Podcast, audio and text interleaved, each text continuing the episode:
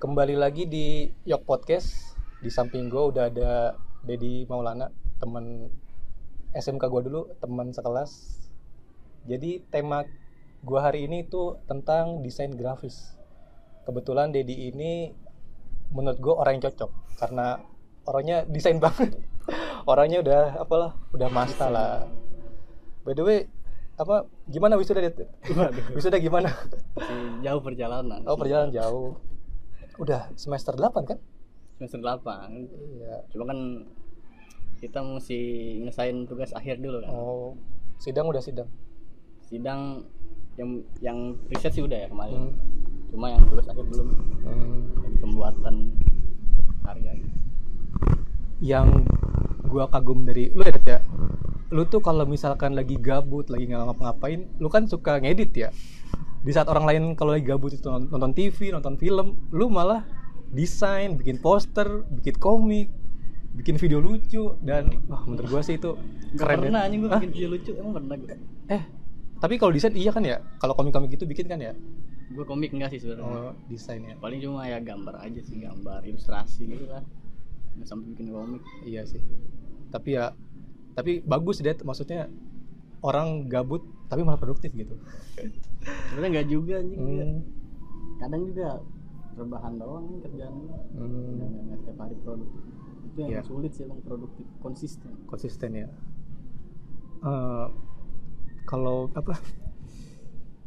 Gue mau nanya deh soal edit-edit gitu ya. Awal-awal deh, gue mau cerita awal dulu.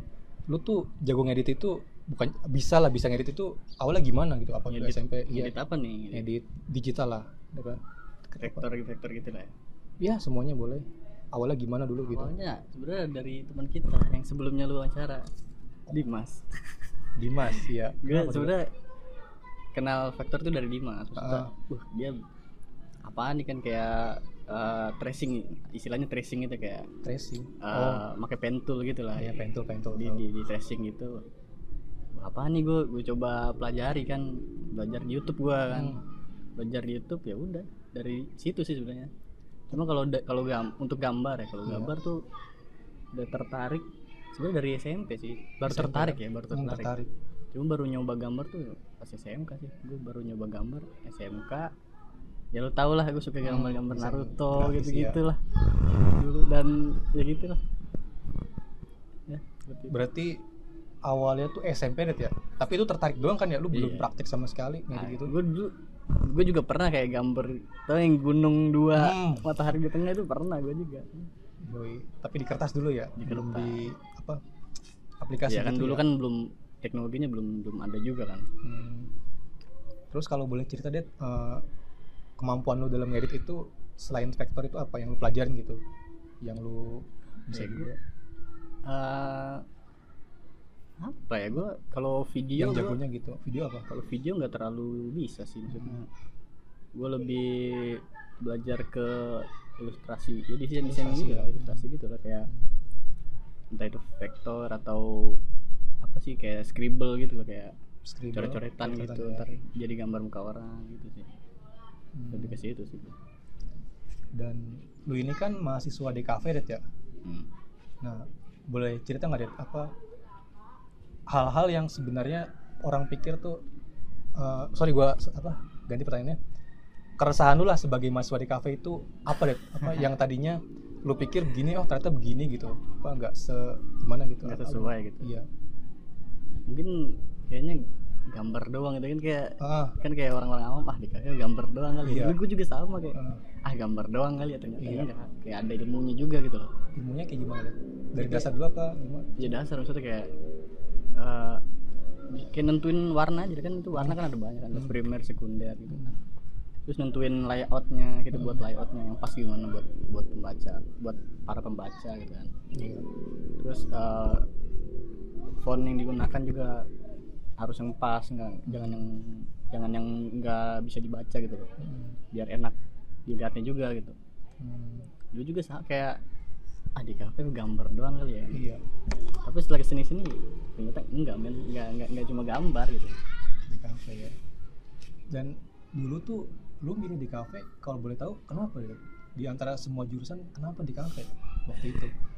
Kenapa ya? Karena mungkin akademis gue nggak terlalu bagus. Oh, jadi gue apa ya? Menaikkan sisi kreativitas lah, mengembangkan. Ya udahlah, ya, akademis gue nggak terlalu bagus, makanya ya udahlah di kafe aja. Yang mana matematikanya juga nggak ada pun kayak cuma dasar aja, matematika dasar gitu. Ya itu sih. Pernah dapat ini nggak, kayak job gitu atau tolong bikin ini gitu, dibayar gitu, pernah nggak desain gitu? Kalau desain ya paling logo ya, logo doang. Tapi kalau job itu lebih ke mural sih. Mural tembok gitu. Iya, waktu itu pernah gue di daerah Depok. Tapi itu ada timnya gitu. Teman kelas gue juga, gue diajak gue, lu mau ikut nggak di Depok? Gue kayak pokoknya kayak ketua RW-nya gitu loh, nyuruh ya udah nih kamu gambar temanya tuh, pokoknya anak-anak biar main di luar gitu, jangan main HP di dalam rumah terus. Nah itu teman gue yang bikin sketsa, ya gue cuma bantu ngefill aja kayak ini apa sih, niban warna, outline gitu-gitu sih. Paling itu kalau untuk jobnya ya. Terus kalau ada nggak apa pengalaman asik gitu atau pengalaman tak terlupakan lah selama lu ngedit gitu atau job kayak gitu, ada nggak? Ya paling itu sih yang pas mural itu kayak waktu itu hujan-hujanan kan, itu bahkan berapa bulan ya tuh ngaret tuh karena waktu itu di bulan akhir tahun gitu ya. Iya. Akhir tahun kan pasti musim hujan kan. Begitu ya gitulah, ngaret berapa 2 bulan atau 3 bulan gitu ya ngaret. Jadi ya kita nunggu di sana, sempat banjir di sana kan. Banjir berarti itu 2020 ya, Pak? Itu semester 3 4 gitu lah. Oh, berarti bukan pas banjir gede itu ya? Enggak, bukan. Banjirnya cuma ya semata kaki doang, enggak sampai banjir yang besar gitu. Ya, paling ya gitu sih kalau buat ngedit-ngedit kayak Photoshop itu. Ya, paling resep aja kayak muka teman-teman kita diedit gitu ya, lucu aja. Iya. Pada gabut kan, ya udahlah kita editin aja. Terus kalau lu ngedit desain gitu, itu perlengkapan yang lu pakai apa aja deh? Dari hardware-nya sama software itu lu pakai apa aja gitu? Lu pakai Adobe Photoshop ya, walaupun kita belum ya tau lah. Iya. Terus kalau untuk toolsnya kayak Photoshop apa tadi, tahun berapa itu? CC. Karena gue Photoshop sama Illustrator makanya yang CC. Karena menurut gue apa ya, kalau yang terbaru maksudnya yang 2016 atau 2020 itu kayak mesti ada beberapa yang nggak bisa dilakuin gitu kayak ya adalah gitu. Nah kalau untuk toolsnya paling pakai Wacom itu yang pen tablet itu loh, tablet ya. Cuma yang nggak ada, yang cuma berapa ratus ribu yang nggak ada layarnya gitu kayak. Tablet kan ada tuh yang mahal, yang kita bisa gambar langsung lihat gitu. Nah kalau ini ya pen tablet aja, kita ngeliatnya di layar monitor. Ya itu sih. Terus apa ini deh, gue mau nanya pendapat lu soal desain tapi harga temen. Nah ini kayaknya menarik ini. Pendapat lu gimana deh? Terus apa lu pernah gitu ngalaminnya gitu? Coba cerita aja. Ngomong ke ini deh, ke layar. Nah, kalau pernah ya. Iya. Ya waktu itu ada teman kita juga lah. Iya. Cuma maksud gue ya kita menghargai aja lah ya. Kan kita saling menghargai ya, walaupun mungkin style gue nggak cocok sama lu, ya lu kenapa mintanya sama gue gitu loh, ya nggak sih? Iya. Kalau lu udah minta apa ya, dikerjain sama gue, berarti lu udah percaya dengan style gue gitu kan. Jadi ya kita saling menghargai aja. Tapi ya memang orang kebanyakan apa ya, jarang orang-orang kita tuh kayak apa ya, suka jarang, bukan jarang, meremehkan gitu. Iya, ya, tidak mengapresiasi para seniman ya. Ya gue juga mungkin belum sepenuhnya ya, karena ya gue masih menggunakan software yang belum resmi ya. Iya. Ya tapi ya seenggaknya kita mencoba untuk mengapresiasinya lah. Justru kalau misalnya lu temen seharusnya nambahin yang banyak dong, ini nggak sih kayak ini temen gue nih seharusnya gue lebihin dong gitu. Iya. tapi ini malah sebaliknya kan. Jadi itu ya sangat disayangkan aja sih sebenarnya. Gimana kalau misal gue balikin? Iya. Ah, gue mau nah, nanti ketahuan lagi orangnya. Aduh, jangan itu. Ya udahlah. Tapi emang bener sih, soalnya kan lu tuh bisa desain gitu kan karena belajar bertahun-tahun kan ya, nggak sebulan dua bulan kan lu. Ya. Butuh proses belajar gitu dan ya kita mungkin apa ngerjanya misalkan dikasih logo gitu, mungkin bisa lah sejam dua jam ya. Cuma kan apa belajarnya itu lo belajar bikin suatu logo itu kan bisa bertahun-tahun kan supaya lo bisa ngerjain itu dalam hitungan jam gitu. Mereka tuh ngeliatnya kayak langsung jadinya aja kan, iya, prosesnya si kayak instan. Wah, nggak ngeliat kita kayak entah itu begadang lah, entah itu ngabisin makanan sebanyak apa kan, nggak tahu kan mereka. Tapi intinya lo setuju nggak kira-kira kalau ada istilah harga teman gitu dalam desain gitu? Enggak lah. Enggak ya. Seharusnya kalau ada, seharusnya kalau harga teman ya lo nambahin, bukan malah minta kurang. Berarti kudu profesional gitu deh ya, iya. Temen ya temen, kerjaan ya. Iya. Kalau misalnya gue balikin misalnya gitu, mau nggak? Misalnya lu buat membuat sesuatu karya gitu. Kalau gue harga temen, lu mau nggak? Pasti kayak anjir, iya. Sakit hati gitu lah kayak. Iya sih. Emang apa? Itu apa sedih juga tapi, sih. Kalau tapi gue ada yang emang dari guanya gitu kayak kalau emang gue niatnya mau bantu ya udah. Ya udahlah gue bikinin aja gitu. Emang kan gue lagi gabut juga kan. Gue buatin. Tapi ngelunjak gitu loh, minta lagi. Ya kan itu ngeselin. Itu boleh cerita enggak pengalaman lucunya gitu harga temen itu? Lu sensor aja namanya gitu. Kayak gimana gitu kronologinya? Bisa sampai ya, gitu. Pokoknya dulu tuh apa? Dia pernah gue buatin kan. Kayak ilustrasi gitu kan. Begitu ya udah gua share aja di IG gue juga ada kok orangnya. Share di IG. Enggak lu kirim langsung ke dia? Sebelumnya udah gua kirim ke dia, terus gua share di IG gue juga. Iya. Ya udah gua share aja. Pas berapa bulan kemudian dia tiba-tiba gua bikin style baru kan. Iya. Dia nge-toto nge-DM, "Wih, bikinin gua lagi dong." Bikin lagi ya. Ya gua ya oke-oke aja kan. Tapi ternyata bisa lah harga temen gitu kayak. Waduh gitu. Harga temen ya gue lupa gue bilang gini, pokoknya intinya gue nolak kayak secara halus gitu lah. Gue lupa intinya gue ngomong gimana, pokoknya intinya gue kayak nolak secara halus gitu kayak kalau kalau mau murah ya gue buat outline-nya aja, gue bilang gitu. Outline iya gue outline-nya aja gitu ya, matanya doang nggak diwarnain gitu loh. Ya, dia nggak ngebales gitu ya udahlah gue cuekin ya gitu. Dan soal desain ya, soal gini desain grafis, rencana ke depan lu gimana? Target ke depan lu gitu, apa lu nanti ke depannya pengen belajar apa? Atau gini dah, yang sekarang lagi lu pelajarin itu apa gitu? Biar apa? Gua siapa tahu bisa jadi. Gua lagi apa? Ini sih lagi belajar anatomi manusia. Anatomi tubuh manusia. Itu kan pelajaran biologi maksudnya? Enggak, maksudnya kan apa? Lu kalau menggambar kan harus tahu bentuk. Oh iya. Kayak bentuk tangannya tuh kayak gimana? Bentuk bahu itu kayak gimana? Iya bahu. Nah itu gue lagi belajar itu sih biar maksimal aja sih. Soalnya gue tuh kayak bukan tipe orang yang bener-bener bisa ngebayangin. Misalnya gue gambar nih, terus gue ngebayangin ini, langsung dapet. Gue nggak kayak gitu kan. Waktu itu temen gue ada tuh yang SMP, gue tertarik karena ngeliat dia dia tuh ngegambar langsung pakai pulpen. Oh, tanpa sketsa gitu, kayak langsung gambar robot. Wah, pro banget. Keren banget nih orang gitu. Nah, di situ gue kan tertarik kan. Nah, dari situ ya gue coba belajar anatomi lah.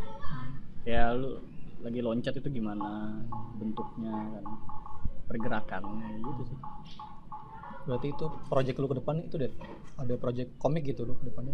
Iya, karena gue tugas akhir gue bikin komik kan. Oh, mantap. Tapi komiknya komik strip gitu yang macam-macam. Oh, satu lembar itu satu lembar. Ya semacam lembar kan? Iya. 4 panel gitu. Oh, ya berpanel. Enggak banyak ya panel. Kayak meme gitu ya. Iya, tahi lalat kayak sinopal, sinopal.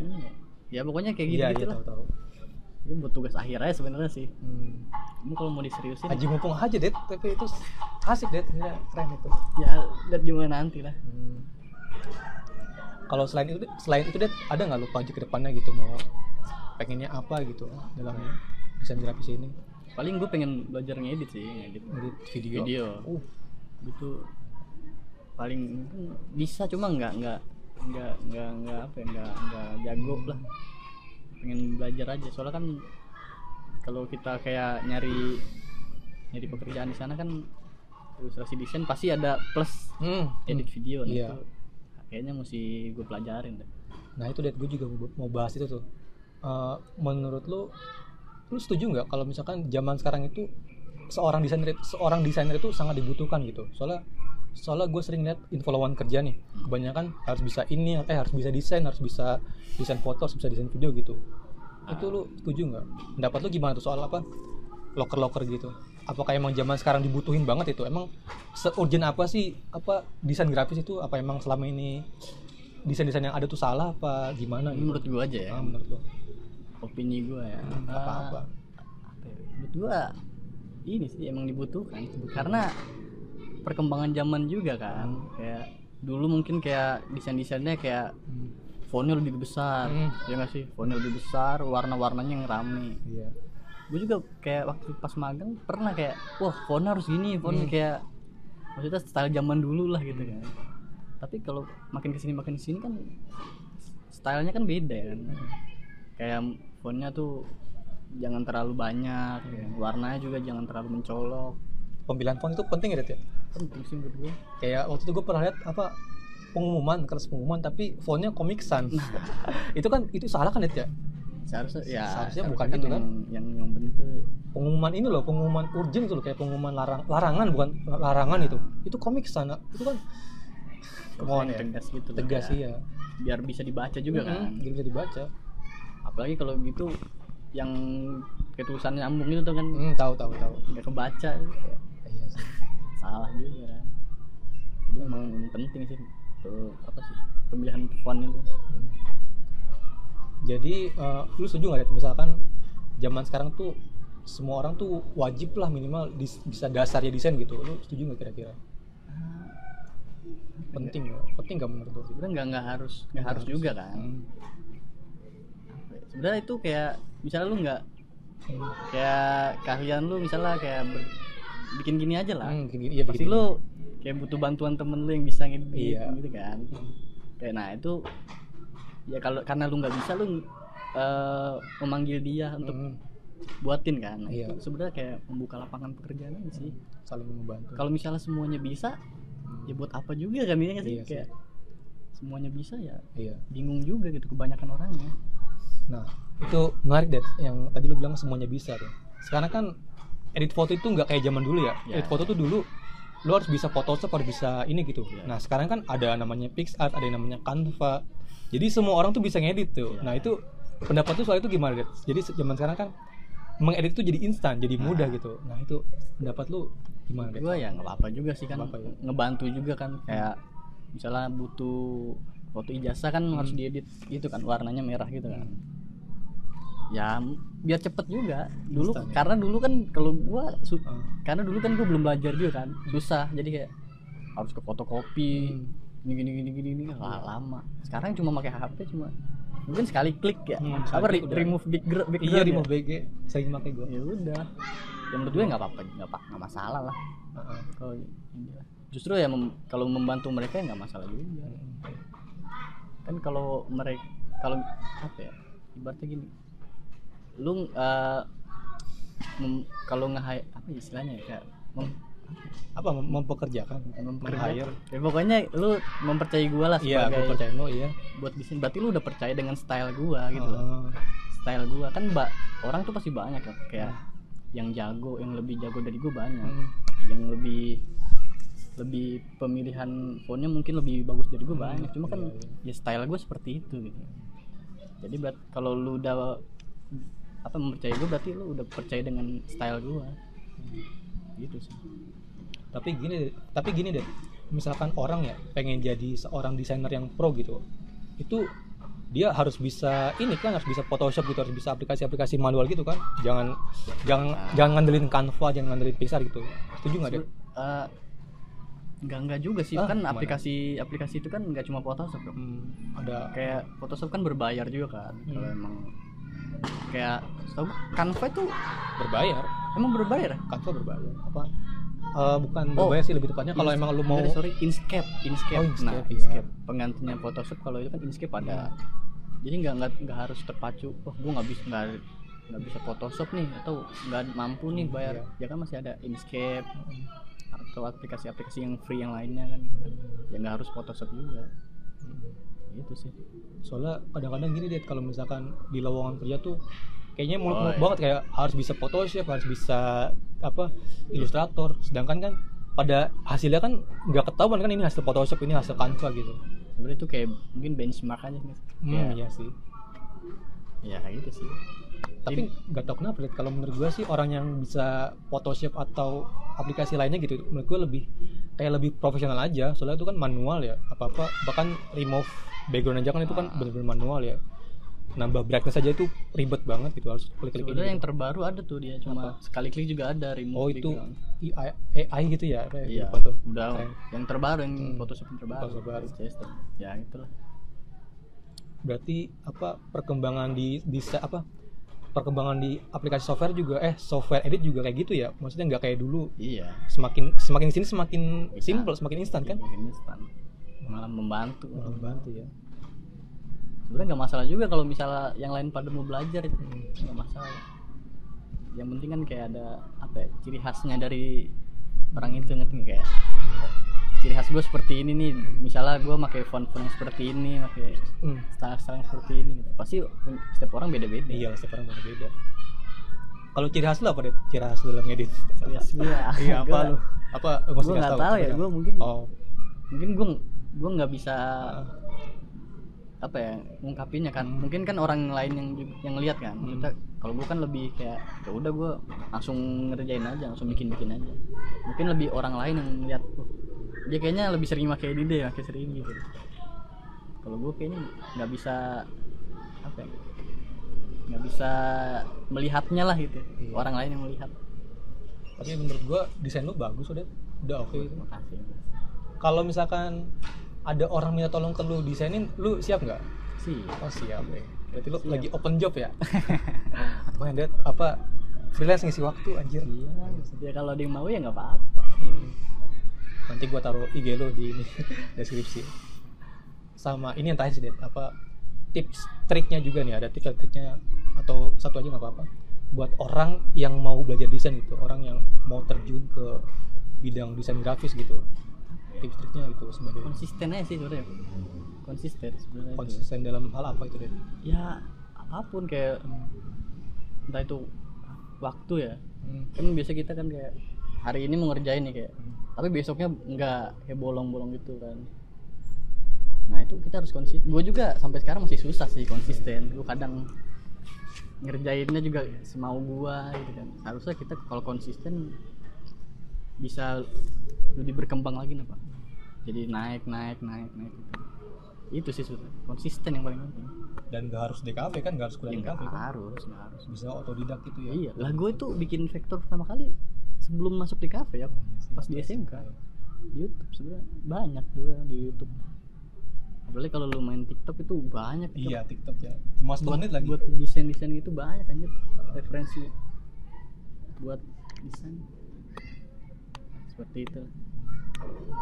Oke deh, makasih waktunya ya. Yes. Ini pertanyaan penutup deh. Kapan nikah, Det? Aduh. Udah jawab gak? Sekian dan terima kasih. Masuk gua dulu. Oke, thank you, Det. Aduh.